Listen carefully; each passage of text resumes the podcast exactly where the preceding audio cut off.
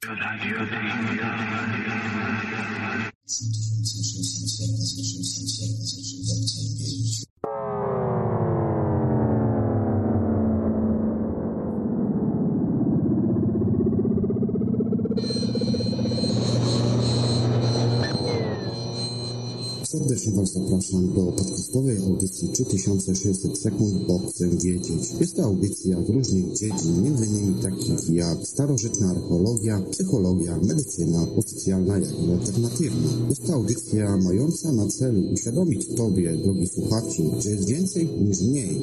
Przedstawia mniej zagadnienia z psychologii, otoczenia człowieka, obserwacji otoczenia, biologii oraz mikrobiologii, jak i z każdej dziedziny w sposób migawkowy. To do Ciebie, drogi słuchaczu, należy, abyś przysiadł na ławeczce lub usiadł bujającym się fotelu z kubkiem ciepłej pysznej kawy i zadając pytania próbował sobie na nie odpowiedzieć na sobie własny sposób. I do tego bardzo serdecznie Cię zapraszam w tej audycji, audycji 3600 sekund, bo chcę wiedzieć. Serdecznie Was pozdrawiam i zapraszam do audycji.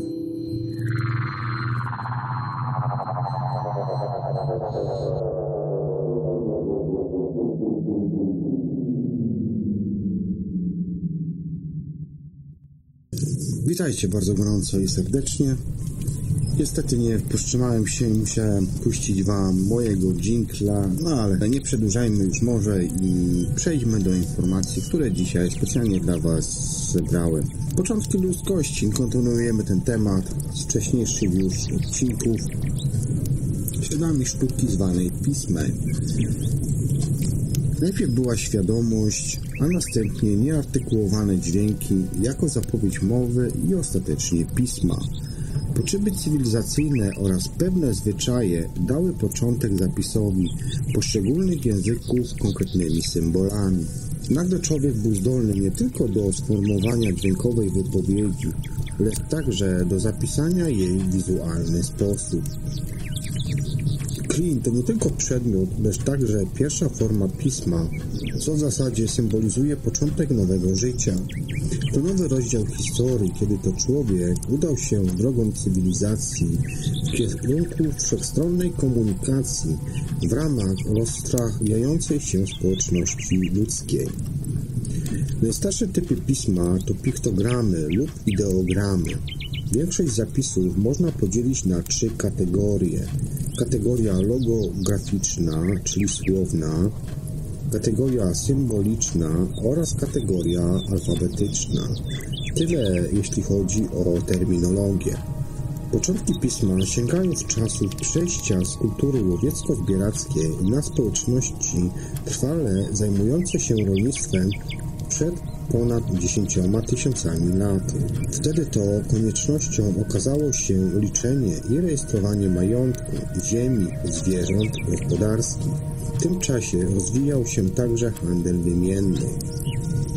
Archeolodzy i antropolodzy znaleźli historyczne dowody tego rozwoju, a były nimi pierwsze kamyczki do liczenia i wiele innych rzeczy.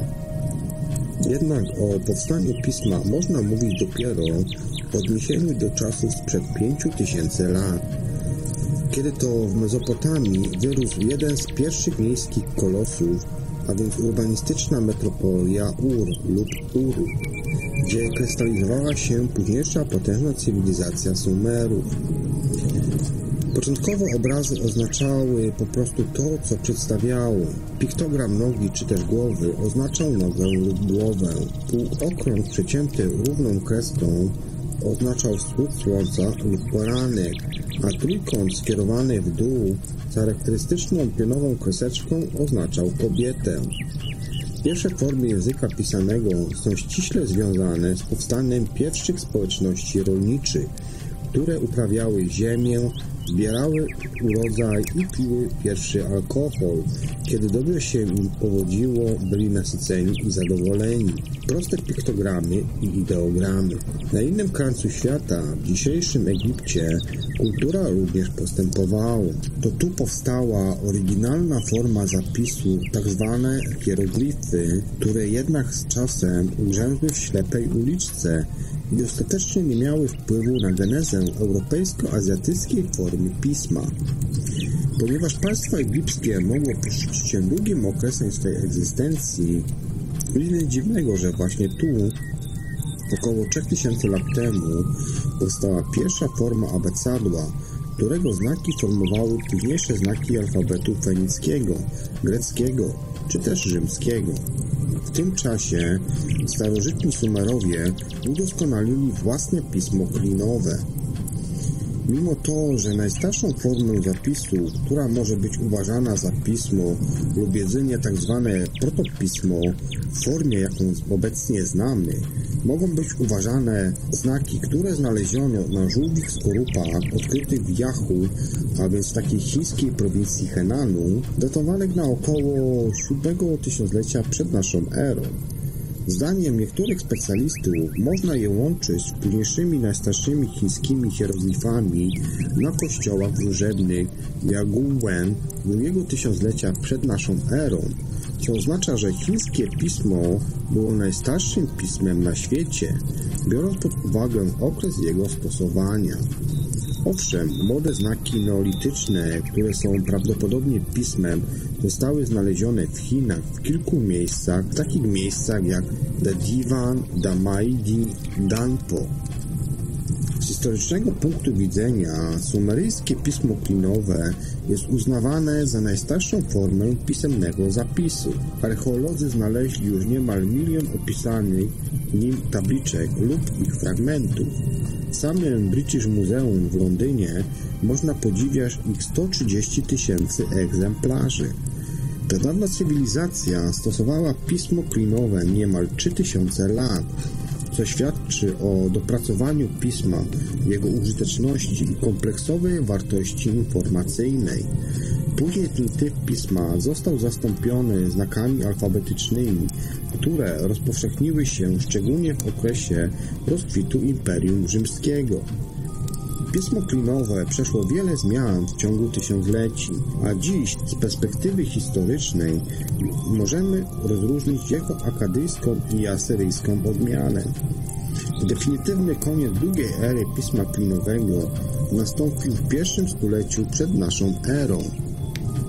Pismo lenickie, które pochodzi z egipskiego, stało się pierwszym pismem fonetycznym, tworząc fundament alfabetu, takich jak hebrajskiego, greckiego, łacińskiego czy arabskiego. Najstarszym słowiańskim pismem jest nieużywana już dziś łagolica. Pismo to stanowiło podstawę dla kultury i wykształcenia państwa wielomorawskiego, skąd później szerzyły się do innych słowiańskich ziem.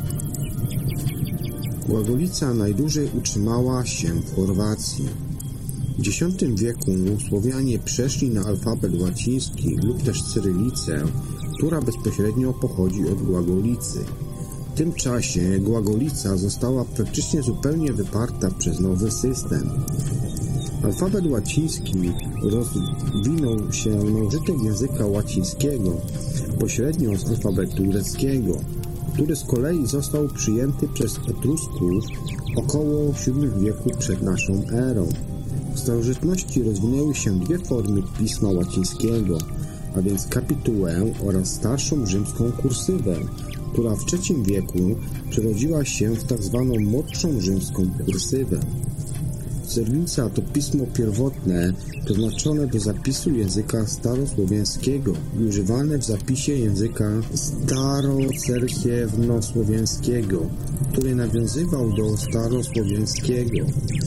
Wzorem cyrylicy był alfabet grecki cyrylica, Często nazywana była też dawną formą tego pisma, służącą do zapisów języka starosłowiańskiego i starocerkiewnosłowiańskiego. Natomiast alfabety narodowe, które powstały na bazie cyrylicy, określa się mianem azbuki. Prawdopodobnie najstarszy ślad cyrylicy pojawił się we wschodniej Bułgarii Najstarszym datowanym zabytkiem noszącym cyrylicę jest datowana na 940 rok inskrypcja bułgarskiego cara Piotra. Kiedy mówimy prahistoria lub epoka kamienia, to wcale nie przychodzi nam na myśl poprzednik człowieka współczesnego, ale najczęściej na deltańczyk. Tymczasem jest to swego rodzaju ślepe odgałęzienie w rozwojowym drzewie rodzaju Homo. Innymi słowy, prahistoryczna forma człowieka. Pierwsze czaszki neandertalczyków zostały odkryte w belgijskiej jaskini Engis w 1829 roku oraz Forbes Quarry na Gibraltarze w 1848 roku. Te znaleziska umieszczono w muzeach, dlatego też często uznaje się, że pierwszą lokalizacją ze szczątkami Neandertalczyka jest niemiecka Dolina Neanderhal w pobliżu Düsseldorfu, skąd też pochodzi nazwa tej gałęzi rozwojowej. Potwierdzają to badania neandertalskiego DNA pozyskanego ze szkieletów, które to wskazują, że ostatni wspólny przodek neandertalczyków i człowieka współczesnego żył około 700 tysięcy lat temu, a do definitywnego rozejścia obu tych gatunków doszło sprzed około 370 tysiącami lat. W swojej typowej formie neandertalczyk występował w okresie sprzed 30 tysiącami lat, natomiast ostatni przedstawiciele tego gatunku żyli około 20 tysięcy lat temu. Słońce zaczęło świecić około 5 miliardów lat temu, dając tym samym fundament dla genezy człowieka, zwierząt, roślin oraz form geologicznych, a także rozwoju przyszłych technologii. Minęło jednak długie czasy, długie lata, liczone dosłownie w epokach, zanim człowiek wpadł na pomysł skonstruowania pierwszego środka transportu. Nie był to przy tym żaden powóz, koło nie było wówczas jeszcze wynalezione, ale prymitywne łódki czy też czółna. Te pierwsze z wydrążonych pni drzew powstały około 15 tysięcy lat temu, choć specjaliści przypuszczają, że przewoziły naszych przodków po wodzie już znacznie wcześniej. Jednak na ten okres przypadają najstarsze znaleziska archeologiczne w tym właśnie zakresie. Mowa tu m.in. jest o czółnie liczącym około 12,5 tysiąca lat, który został odkryty w 1955 roku podczas budowy drogi w Holandii. Obecnie można go podziwiać w muzeum w mieście Assen na północnym wschodzie kraju. Kiedy człowiek zszedł z drzewa? Wciąż prowadzone są spory o to, kiedy właściwie poprzednik człowieka definitywnie zszedł z drzewa i zaczął chodzić na dwóch kończynach. Wydaje się więc, że archeolodzy, antropolodzy i historycy w ostatnich latach godzą się na okres sięgający około 5 milionów lat wstecz, kiedy to na obszarze dzisiejszej Etiopii i na innych terenach wschodniej Afryki żył Ardipithek, rodzaj wymarłych ssaków z rodziny człowiekowatych. Nazwa Ardipithecus to złożenie afarańskiego słowa ardi, czyli ziemia, podłoga oraz greckiego pithekos, czyli małpa, co oznacza zatem małpę naziemną. Naukowcy przypuszczają, że to właśnie ten rodzaj hominidów zaczął poruszać się dwunożnie.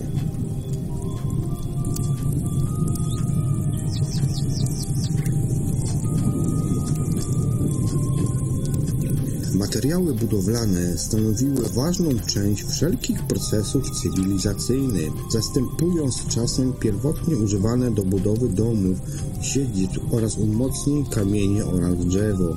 Pierwszymi cegłami budowlanymi były suszone na słońcu, a później też wypalane tabliczki gliniane łączone błotem, o czym świadczą najstarsze artefakty tego typu znalezione na obszarze górnego toku rzeki Tygrys, obecnie w syryjskim Damaszku, datowane na około 7,5 tysiąca lat przed naszą erą.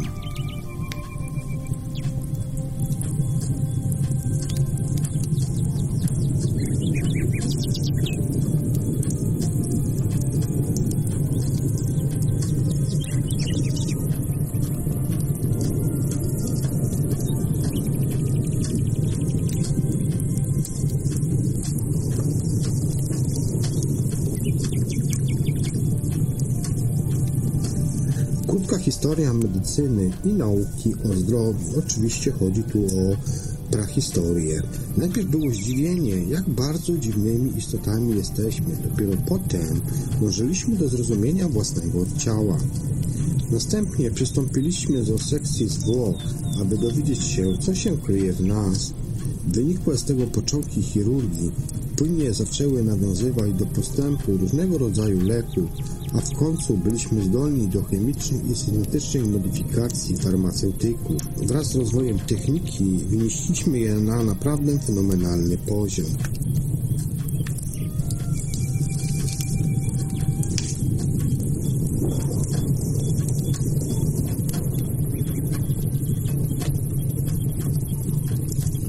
Prehistoryczna medycyna obejmuje pierwsze prymitywne próby leczenia w czasach, kiedy to człowiek dopiero oswajał podstawy mowy, a później pisma.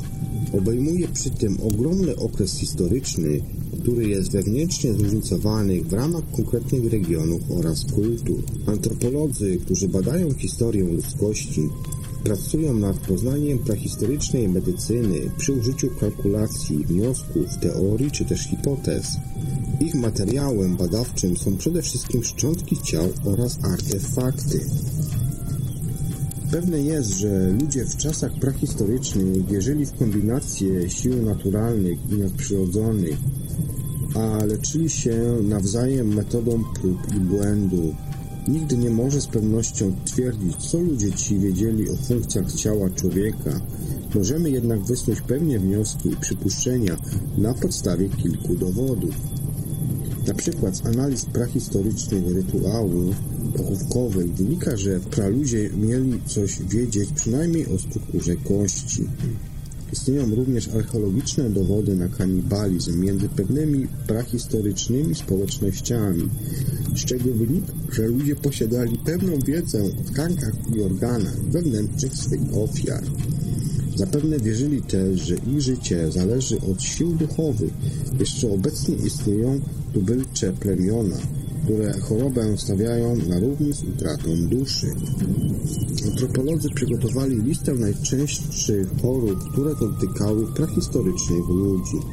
Na jednym z pierwszych miejsc znalazły się problemy z układem ruchu, swego rodzaju dawna wersja osteoporozy, artrotyzmu czy też krzywicy. Częste bywały również mikrouszkodzenia kręgosłupa i kończyn. Oczywiście nieleczone infekcje i wynikające z tego komplikacje oraz inne choroby.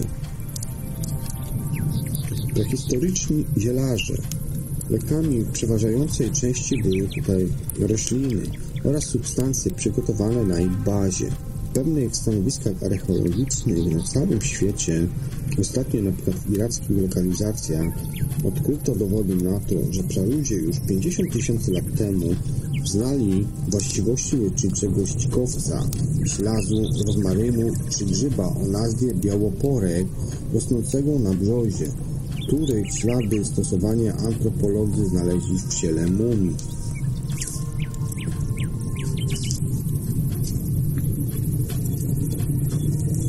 To głównie kobiety zbierały rośliny oraz zioła, starając się z ich pomocą leczyć całe grupy, plemiona, społeczności, a także swoje rodziny. Jak wynika z odkryć, dość popularna była również geofagia, czyli spożywanie gleby, gliny i innych tego typu substancji, np. piach, kreda, różne glinki, dzięki czemu prehistoryczni ludzie również zyskiwali pierwsze doświadczenia na polu lecznictwa. Nie sposób pominąć pierwszych zabiegów chirurgicznych, wśród których znalazła się m.in. trepanacja czaszki, poświadczona licznymi dowodami postaci śladów na ludzkich szkieletach. Wtedy na świecie wśród niektórych plemion pojawili się także pierwsi lekarze oraz szamani. Okres pomiędzy rokiem 3300 a 520 przed naszą erą antropolodzy oraz historycy uważają za świt fenomenu, który współcześnie nazywamy opieką lekarską. Cywilizacja staroegipska była pierwszą wielką i dojrzałą cywilizacją na naszej planecie, a pochodzący z niej uczeni oraz mędrcy wierzyli, że bogowie, demony czy też duchy odgrywają kluczową rolę w pojawianiu się chorób i dolegliwości. Wielu felczerów z tamtych czasów było przekonanych, że to właśnie siły nieczyste blokują kanały cielesne i wpływają na zewnętrzne, jak i wewnętrzne funkcje organizmu. Ich badania skupiały się zatem na odblokowywaniu tych kanałów. Podobnie jak w poprzedniej epoce, badania w większości opierały się na metodzie prób i błędów, choć coraz częściej zaczynała rysować się profesja doktora medycyny, która w praktyce wiązała się z leczeniem naturalnymi specyfikami, ale też zaklęciami i modlitwą. Pojawiła się jednak pewna istotna tutaj różnica. Otóż staroegipscy uczeni dzięki mowie i pismu byli zdolni dokumentować swoją wiedzę, teorie i wnioski, a zapiski medyczne z czasów starożytnego Egiptu należą do najstarszej specjalistycznej literatury medycznej w historii ludzkości.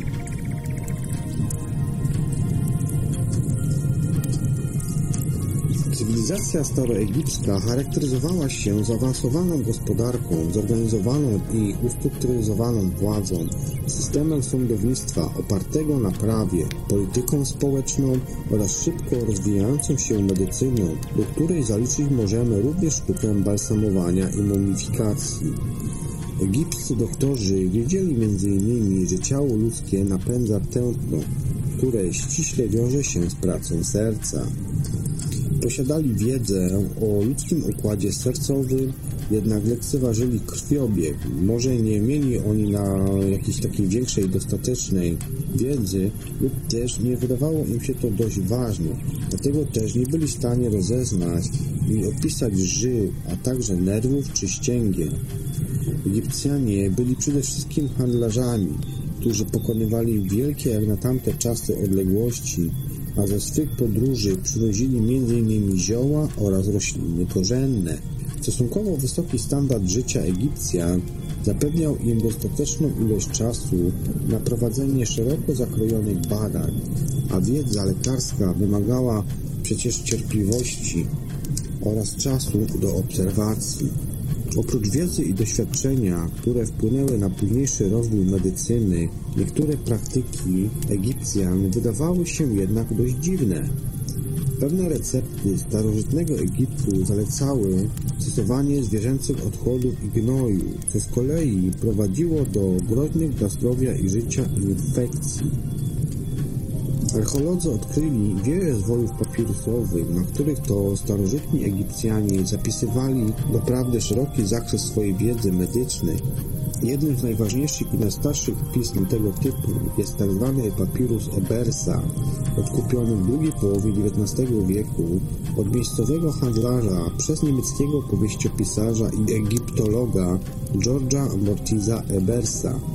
Według sprzedającego papirus znajdował się w grobowcu Teba.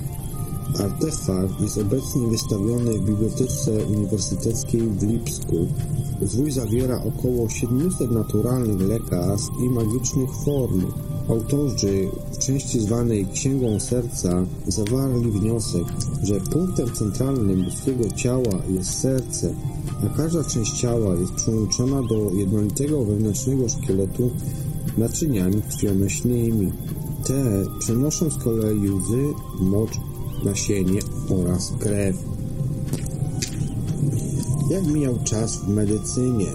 Około 2600 roku egipski wezyr, kapłan i mędrzec Imhotep opisuje diagnozy ponad setki chorób. W 500 roku przed naszą erą Empedokles, starogrecki filozof oraz lekarz, opisał różnicę między żyłą a tętnicą. W 460 roku przed naszą erą rodzi się grecki uczony Hipokrates, ojciec medycyny. 300 rok przed naszą erą grecki lekarz Diokles pisze pierwszy traktat o anatomii.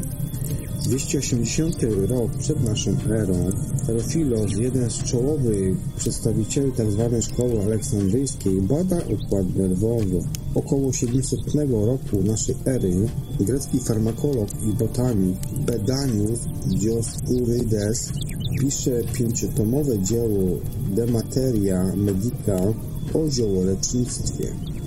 Narodził się Galen, jeden z najsłynniejszych starożytnych lekarzy, Choć był on Grekiem, działał w Rzymie, lecząc gladiatorów, władców i szlachty. 130 rok naszej ery narodził się wtedy Galen, jeden z najsłynniejszych starożytnych lekarzy.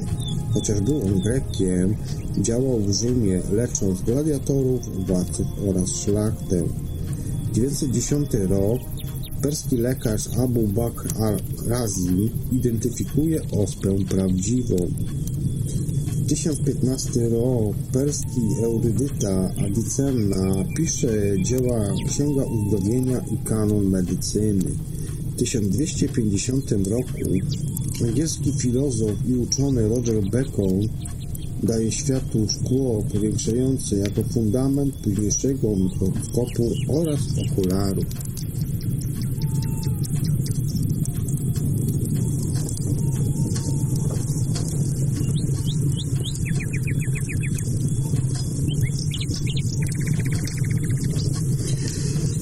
1489 roku Leonardo da Vinci przeprowadza sekcję zwłok.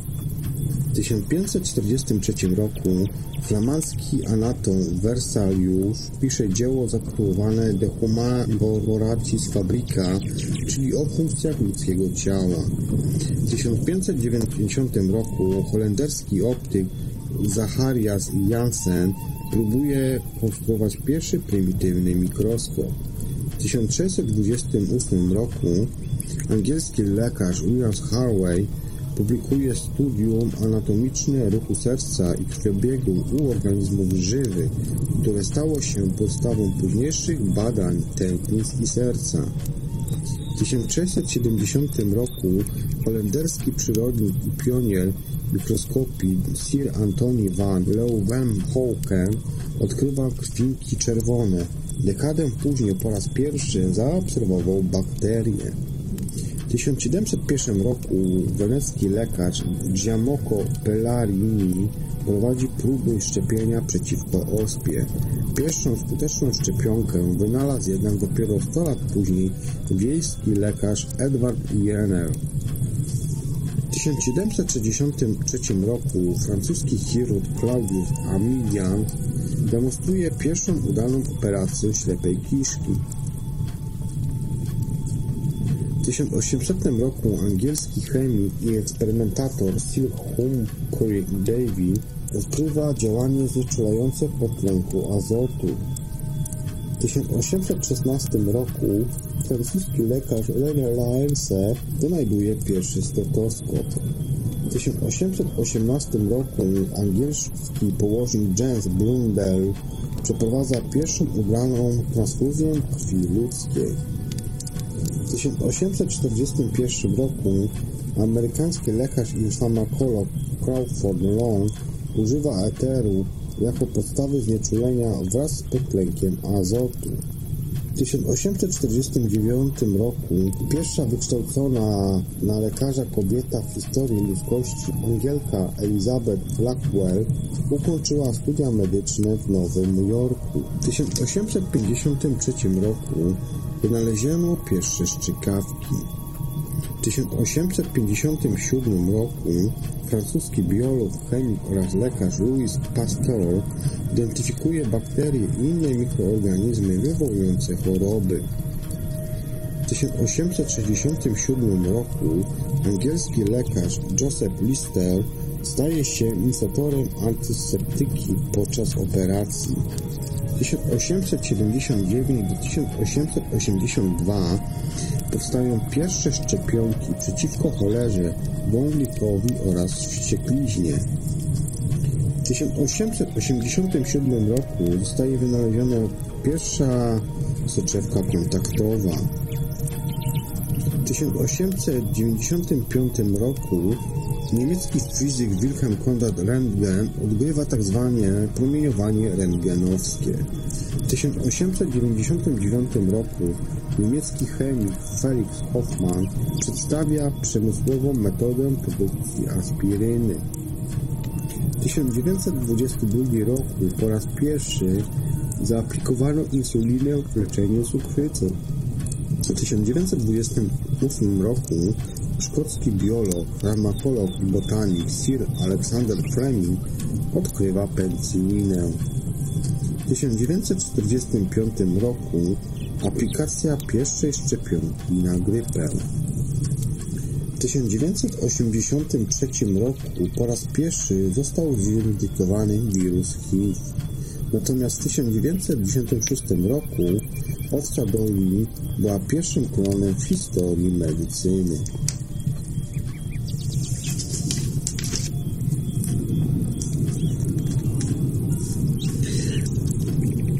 Blask starożytnego państwa Egipcjan powoli gasł, na horyzoncie pojawiła się nowa gwiazda. Starogrecka cywilizacja, która powstała około 700 roku przed naszą erą.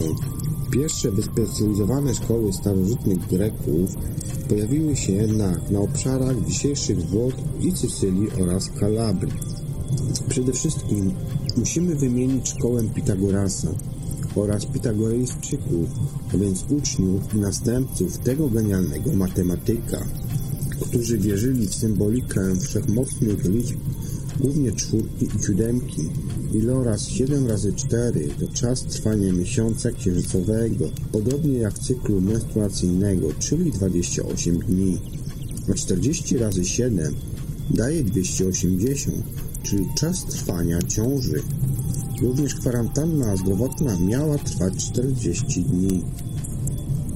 Jak wynika ze starożytnych pism, pierwsze szkoły lekarskie zostały założone około 700 roku przed naszą erą w antycznym mieście Knidos. Później jako wykładowca medycyny pracował tutaj Alkmeon z Krotonu, który to zaczął, właściwie zaczynał swoją przygodę z leczeniem od obserwacji chorych. Czasem stał się jednym z największych teoretyków medycyny i filozofów starożytności. Niektórzy historycy twierdzą, że uczony Alkmeon był uczniem Pitagorasa, ale w swoich badaniach skupił się niemal wyłącznie na medycynie. Oprócz tego teoretyzował on i formułował przemyślenia o wiedzy powszechnej. Na podstawie dostępnych źródeł historycznych wnioskuje się, że Alkmeon jest pierwszym człowiekiem, który wziął pod uwagę możliwość wewnętrznych przyczyn powstawania chorób. Sformułował on ważną myśl, według której choroby oraz dolegliwości mogą wynikać ze złego wpływu środowiska, sposobu odżywiania oraz stylu życia. Cywilizacja grecka różniła się w swej istocie od tej staroegipskiej. W Egipcie panował suwerenny monarcha, podczas gdy system grecki wypracował prawa i obowiązki tzw. Tak miast państw, na czele których to stały władze lokalne. Ateny były wysoce demokratycznym miastem państwem, którego to obywatele wybierali swych politycznych przedstawicieli. Macedonia znajdowała się pod dyktatorską kuratelą, a Sparta mniej więcej lub więcej dobrowolnie postawiła na wojsko. Starożytna Grecja posiadała całą skalę różnych systemów politycznych, a światu wydała wielu znaczących uczonych, w tym również medyków. Pragnienie logicznego wyjaśnienia pewnych zjawisk wyniosło na historyczny piedestał m.in. Arystotelesa, Sokratesa, ale również Anaksymandra z Miletu, który jako pierwszy sformułował teorię, że wszelka materia pochodzi z czterech podstawowych życziołów wody, ziemi, ognia i powietrza. Stało się tak niedługo przed tym, jak greccy lekarze zaczęli usilnie pracować nad teorią, że ciało ludzkie może lepiej reagować na różnego rodzaju naturalne lekarstwa niż na modlitwy, zaklęcia oraz rytuały wypędzania złych duchów, jak czyni to m.in. starożytni Egipcjanie. Około roku 300 przed naszą erą Aleksander Wielki przeorganizował Grecję na wielkie imperium, którego ekspansja przesuwała się na Bliski Wschód. W Egipcie wzniesiono potężną metropolię Aleksandrię, która wkrótce stała się niezwykle ważnym centrum nauki oraz kształcenia. Wtedy to na świecie żył już pierwszy lekarski gigant historii Hipokrates. To on założył szkoły ze specjalnością lekarską, a w systemie kształcenia wprowadził rewolucyjne idee, dzięki którym medycyna stała się samodzielną dyscypliną naukową. Do tej pory nauki lekarskie były ściśle związane z filozofią, a również z praktykami rytualnymi. Hipokrates nadał medycynie właściwą wagę i uczynił z niej cenioną profesję.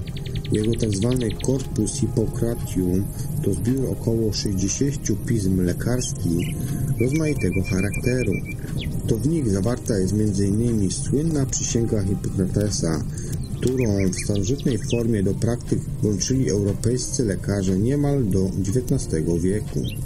Uczony ten był w zasadzie pierwszym naukowcem medycznym i zarazem praktykantem, który wprowadził podstawy medycyny klinicznej. Na podstawie obserwacji przeprowadzał klasyczne badania pacjenta, następnie stawiał diagnozę i opracował optymalne leczenie. Dwóch starogreckich filozofów, Arystoteles oraz Platon, przedstawiło tezę, że ciało ludzkie jest po śmierci zupełnie bezużyteczne. Było to swoiste nowum w postrzeganiu człowieka, które zachęciło lekarzy do przeprowadzania autopsji i badania ciała, co z kolei w znacznym stopniu przesunęło medycynę na wyższy poziom. Chirurg Herophilus doszedł na przykład do wniosku, że ruchu ludzkich kończyn nie kontroluje serce, ale mózg. Erasistratos Keos odkrył z kolei prawa, jakimi rządzi się ludzki krwiobieg. Ukoronowaniem greckiej wiedzy medycznej, biorąc pod uwagę ówczesne możliwości poznania, były dokonania naukowca i historyka Tukidydesa z Aten, który stwierdził, że modlitwy, zaklęcia i rytuały nie mają żadnych podstaw naukowych i są bezcelowe w walce z chorobami. Co więcej, naukowo wyjaśnił fenomen epilepsji, która w swej istocie nie miała właściwie żadnego związku z gniewem Bogiem, czy też atakiem złych duchów. W międzyczasie Hipokrates kontynuował swe badania na polu medycyny. Opisał on cztery podstawowe płyny ustrojowe, które składały się na ciało człowieka, a więc krew, śluz, żółć i czarna żółć. Jak twierdził, jeśli wpłyny te pozostają w równowadze, człowiek czuje się zdrowy zarówno pod względem kondycji fizycznej, jak i psychicznej. Choroba jego zdaniem pojawia się, kiedy miara jednego z tych soków zostaje przekroczona lub przeciwnie. Jeśli zredukowana, ona zostaje do niewłaściwego poziomu. Pojawia się zatem wtedy pytanie, czy starogreccy lekarze praktykowali również zabiegi chirurgiczne? Na pewno nie można mówić o operacjach na organach wewnętrznych. Czasy bowiem anestezjologii nawet nie rysowały się wówczas na horyzoncie.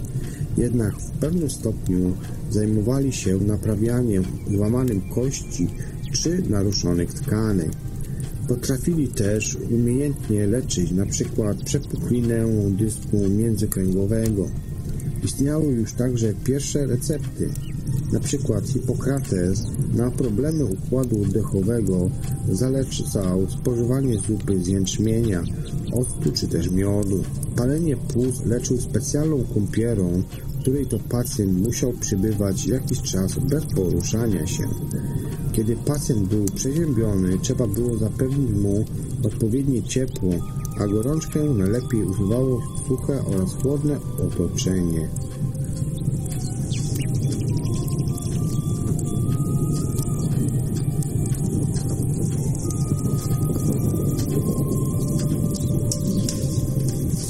Starożytny Rzym wprowadził w dzieje ludzkości rozkwitającą cywilizację, której początku możemy upatrywać już w około 800 roku przed naszą erą, a która trwała następne 1200 lat. Jej źródłem było wieczne miasto, czyli Rzym, którego to narodziło się jedno z najpotężniejszych imperiów w historii świata. W odrębie medycyny starożytni Rzymianie początkowo bardziej skupiali się na prewencji niż samym leczeniu chorób. Rzymska wiedza medyczna, co więcej, opiera się w dużej mierze na wiedzy i doświadczeniu wojskowych lekarzy.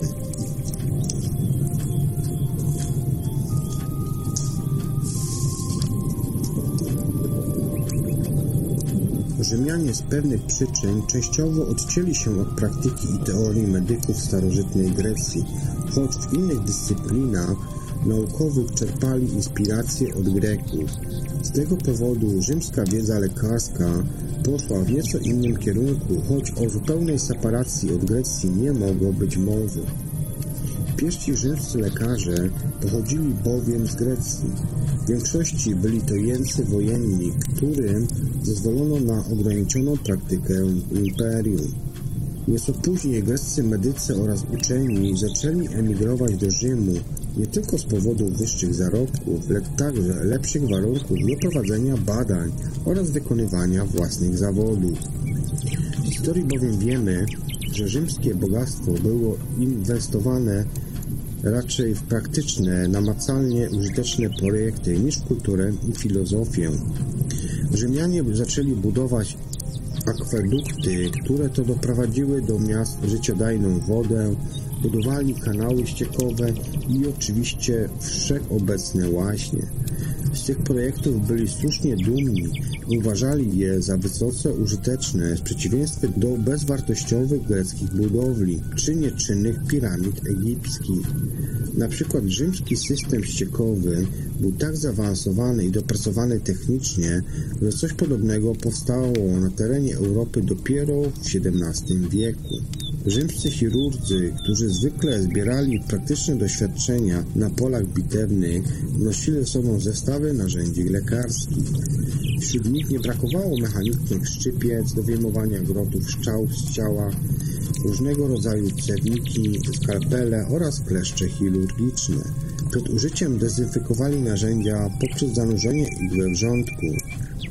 Podczas zabiegów chirurgicznych korzystali ze znieczulających właściwości opium oraz kopolaminy jako leku przeciwbólowego, a ocet winny stosowali do obmywania ran. Przy porodach rzymscy akuszerzy używali narzędzia, które wyglądało dość barbarzyńsko. Praktykowano bowiem cesarskie cięcia, jednak rodzące się w ten sposób kobiety rzadko przeżywały samą operację. W epoce Imperium Rzymskiego zaczęły powstawać prawdziwe szpitale, lazarety, gdzie umieszczano chorych. Dzięki stałej opiece mieli oni większe szanse na wyzdrowienie. Ciężkie rany przytrafiły się nie tylko żołnierzom, lecz także gladiatorom. Ci, którzy otrzymywali naprawdę mocne ciosy, potrzebowali wyspecjalizowanych lekarzy, którzy przywracali ich do zdrowia i byli do ich dyspozycji. Jednym z takich lekarzy był Claudius Galenus, zwany Galenem, prominentny grecki medyk, który sporo czasu poświęcił na przeprowadzenie sekcji zwłok zwierząt, aby w ten sposób zapoznać się z funkcjami organizmów żywych. Wierzył on, że małpy, które tak jak człowiek chodzą na dwóch kończynach, mogą dostarczyć cennych informacji w zakresie leczenia ludzi. Galen, który przybył do Rzymu w Grecji w 162 roku przed naszą erą, stał się eksperymentem od ludzkiej anatomii. Był popularnym poszukiwanym nauczycielem, a wkrótce okazał się też cenionym lekarzem. Słała doprowadziła go na dwór cesarski Marka Aureliusza. Jest on autorem kilku pism lekarskich, zwłaszcza z zakresu funkcji aparatu ruchu. Poświęcił też dużą uwagę badaniom układu nerwowego oraz mózgu. Ówczesne teorie medyczne były co do zasady bardzo podobne do tych, które zdały współcześnie. Na przykład Marek Tarencjusz Baron uważał, że choroby wywołują miniaturowe byty, a więc mikroorganizmy, które są zbyt małe, aby można było je zobaczyć gołym okiem. To był pierwszy stopień do znacznie późniejszych teorii o bakteriach i wirusach. Szybki rozwój nastąpił również na polu diagnostyki, leczenia oraz prognozowania stanu zdrowia. W średniowieczu kierunek nauce nadali arabscy uczeni. To właśnie oni byli specjalistami od nauk przyrodniczych, astrologii, alchemii, filozofii, matematyki, no i oczywiście medycyny. Arabska medycyna opierała się o dokonania i wiedzę lekarzy greckich oraz rzymskich. Pisma Hipokratesa i Galena, dwóch niepodważalnych ojców ówczesnej nauki o zdrowiu, były na tym samym polu uznawane niemal za święte. Wkrótce za swój wzór wzięli je również uczeni z potężnej Aleksandrii. Przeważająca większość ważnych pism grecko-rzymskich, uczonych myślicieli i praktykantów została przełożona na język perski, a te z kolei stały się punktem wyjścia do badań uczonych arabskich. Ci byli przede wszystkim specjalistami od gromadzenia danych oraz informacji oraz katalogowania ich, aby można było je w sposób szybki i efektywny wyszukać i wprowadzić do praktyki. Dlatego też wiele grecko-rzymskich dzieł zostało włączonych do różnych medycznych zbiorów i encyklopedii. Islamska medycyna w średniowieczu nie była w zasadzie oddzielną dyscypliną naukową, bowiem rozszerzyła się i wzrosła w tamtejszą kulturę. Publikowanie pism stało się wysoce prestiżową profesją. Produkcja papieru pretendowała niemal do twórczości artystycznej. Księgi były zdobione ilustracjami, a kaligrafię uznano za szczyt sztuki. Co oznaczało to w praktyce? Pomimo niebywałego rozwoju wiedzy we współczesnym okresie islamizmu, czyli za panowania sunnickich kalifów Umayyadów, lata 661-750 przyjęte było, że głównym nauczycielem i lekarzem jest sam Allah. Dopiero około 900 roku do badań w świecie islamskich zaczęto powoli dopuszczać dyscypliny naukowe. Jeśli mówimy o wiedzy staroislamskiej X i XI wieku, to koniecznie wspomnieć należy postać Abu Bakr al-Raziego, perskiego lekarza, filozofa, chemika, alchemisty i badacza wiedzy ogólnej. To on jako pierwszy wskazał podstawowe różnice pomiędzy odrą i ospą, a na polu chemicznym odkrył substancję zwaną naftą, która do dziś odgrywa ważną rolę w arabskiej gospodarce.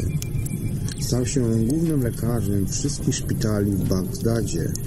Nic więc dziwnego, że brytyjski historyk Edward Brown ponad 100 lat temu uznał Al-Raziego za największego, najbardziej godnego uwagi i najoryginalniejszego spośród wszystkich średniowiecznych lekarzy, który poza tym był niezwykle uzdolnionym autorem. Wspomniem bowiem należy, że Ar-Razi napisał ponad 200 ksiąg i artykułów naukowych.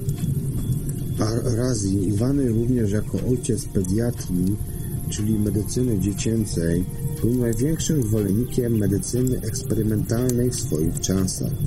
Chętnie podróżował po Persji, wykładając nauki lekarskie i uparcie głosząc, że na leczenie zasługują nie tylko bogaci, ale w równej mierze także biedni ludzie.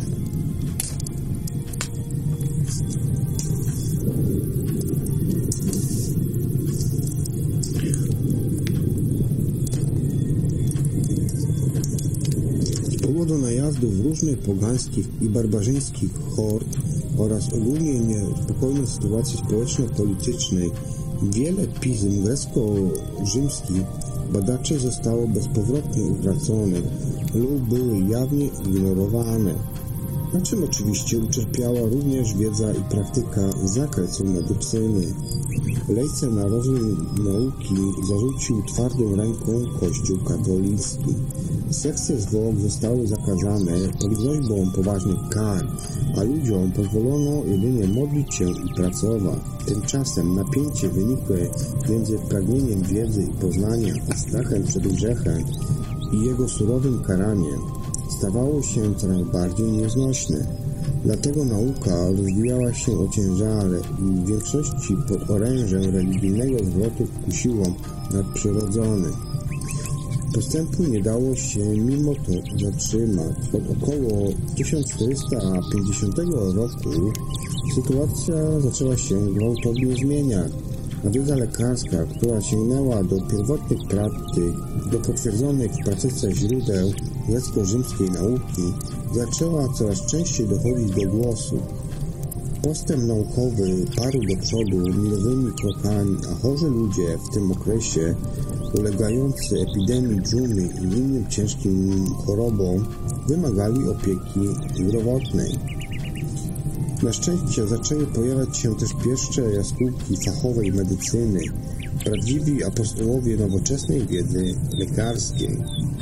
Włoski doktor, a także poeta Girolamo Fracastoro, żyjący w latach 1478-1553, przedstawił teorię, że za epidemię mogą odpowiadać patogeny znajdujące się na zewnątrz ludzkiego ciała, które być może są przenoszone z człowieka na człowieka w kontakcie bezpośrednim i pośrednim. Flamandzki anatom Andreas Vesalius, żyjący w latach 1514-1564, spisał ważne dzieło zatytułowane Budowa ludzkiego ciała. Godną podziwu skrupulalnością i starannością badał i obserwował pacjentów, przeprowadzał sekcje zwłok, aby tylko poznać każdy detal budowy ludzkiego ciała i funkcjonowania naszego organizmu. Ilustracje z tej publikacji swoją precyzyjnością oraz poglądliwością przewyższały wszystko, do tej pory opublikowano w ramach wiedzy medycznej. Nieco później angielski lekarz William Harvey 1578-1657 opisał krwiobieg, cyrkulację i dystrybucję krwi z fenomenalną szczegółowością. Z kolei Szwajcar Paracelsus 1493-1541 zaczął badać występowanie i funkcję składników medycznych i związków chemicznych w ciele ludzkim, a Leonardo da Vinci 1452-1519 pisał i naszkicował wszystko, co było w tym czasie wiadome nauce medycznej oraz znacznie więcej, jak to przystało na prawdziwego geniusza.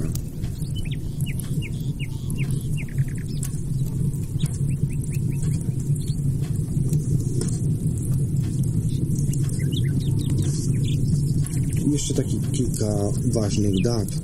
1250 rok. Szkło powiększające. Właściwościach powiększających kawałków kryształu wiedziano już od wieku, jednak pierwsze szkło powiększające zostało skonstruowane w połowie XIII wieku przez angielskiego badacza Rogera Bacona jako soczewka powiększająca do celów naukowych. 1750 rok. Okulary. Pierwszym znanym dokumentem, który wzmiankuje o wklęsłych soczewkach używanych do korekcji krótkowzroczności jest list mediolańskiego księcia adresowanego do ambasadora we Florencji, w którym to oferuje on trzy tuziny tego typu okularów. 1752 rok Cewnik. Elastyczny cewnik, czyli przyrząd lekarski służący do badania, podawania substancji i leków oraz puklalnej jamy ciała wymyślił i skonstruował Benjamin Franklin, jeden z ojców założycieli Stanów Zjednoczonych i naukowy omnibus. Pierwszy prototyp przeznaczył on dla brata Johna, który chorował na kamienicę nerkową. 1815 rok stetoskop René Laensek, francuski lekarz, wynalazł pierwszy stetoskop, prosty przyrząd lekarski do odsłuchiwania i badania pacjentów używane najczęściej do odsłuchiwania bicia serca, a więc takie rzeczy jak szelest, bicie serca, płuca, czy jest czysty oddech, czy nie, obserwacji ruchów jelitowych oraz często wraz z tonometrem do mierzenia ciśnienia krwi. Stetoskop stosuje się również w położnictwie do odsłuchiwania płodu. Pierwszą wersją była drewniana rurka w kształcie trąbki, którą to Francuz użył do odsłuchiwania bicia serca bardzo kompulentnej kobiety, kiedy to mechaniczny odsłuch przez przyłożenie ucha do klatki piersiowej nie wystarczył. 1841 rok. Anestezja. Amerykański lekarz Crawford Long po raz pierwszy użył podczas operacji eteru dietylowego do kontrolowanego uśpienia pacjenta. Do twarzy przyłożył mu ręcznik nasączony eterem, a kiedy pacjent usnął, pomyślnie usunął mu szyjki nowotwór. Za operację wziął wtedy 2 dolary. 1894 rok kiedy brytyjski naukowiec Richard Canton pracował z galvanometrem podczas badania mózgu zwierząt, zarejestrował istnienie fal mózgowych. Otrucie doprowadziło go do powstania pierwszego EEG, czyli elektroencefalografu. W 1895 roku niemiecki fizyk Wilhelm Konrad Rentgen odkrył promienie X, czyli promieniowanie rentgenowskie, które wywołało w medycynie prawdziwą rewolucję. 1903 rok holenderski lekarz Wilhelm Einthower opracował pierwszy elektrokardiograf. Jego urządzenie ważyło 300 kg. Gigantyczne elektromagnesy chłodziły specjalny system, a do jego uruchomienia potrzebnych było pięciu techników operacyjnych. 1910 rok laparoskopia. Jest to operacyjna metoda chirurgii brzusznej, w której za pomocą narzędzi endoskopowych pod kontrolą kamer prowadzi się operację organów jamy brzusznej. Pierwszą laparoskopię przeprowadził szwedzki internista Hans Christian Jakobeus, który nakłuł ściany brzuszne u 17 pacjentów do miejscowego znieczulenia użytej kokainy i usunął nagromadzony płyn.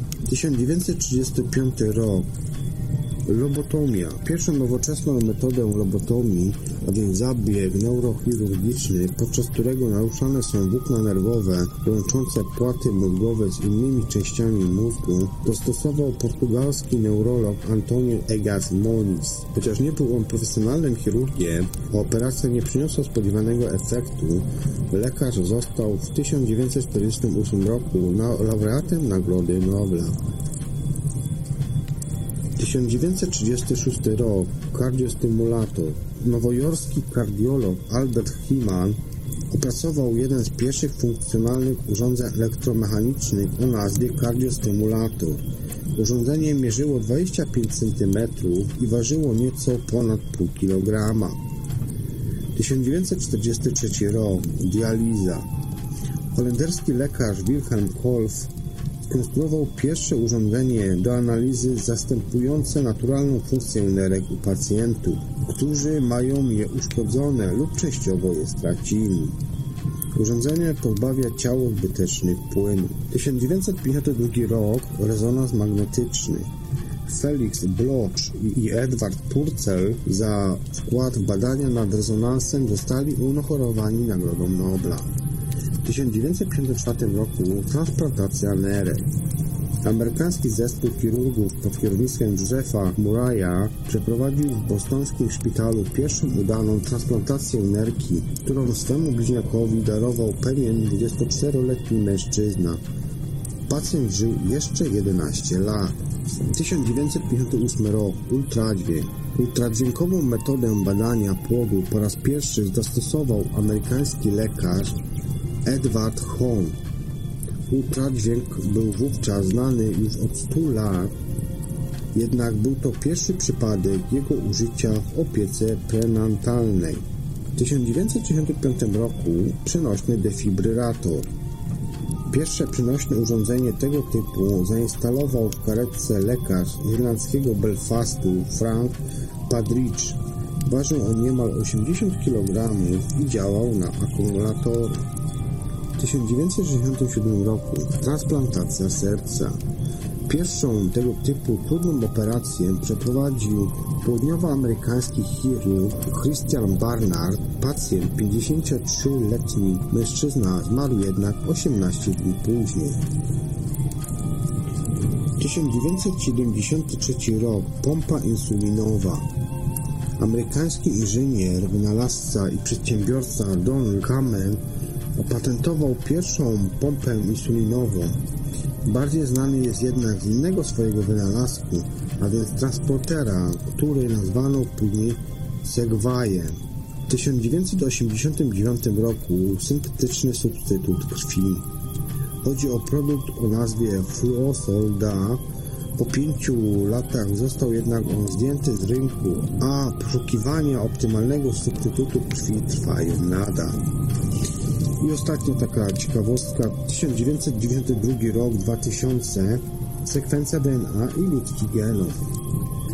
Leroy Holt patentował technikę pierwszego automatycznego sekwencjonowania DNA, a kilka lat później, na przełomie tysiącleci, odczytany został kod ludzkiego genomu.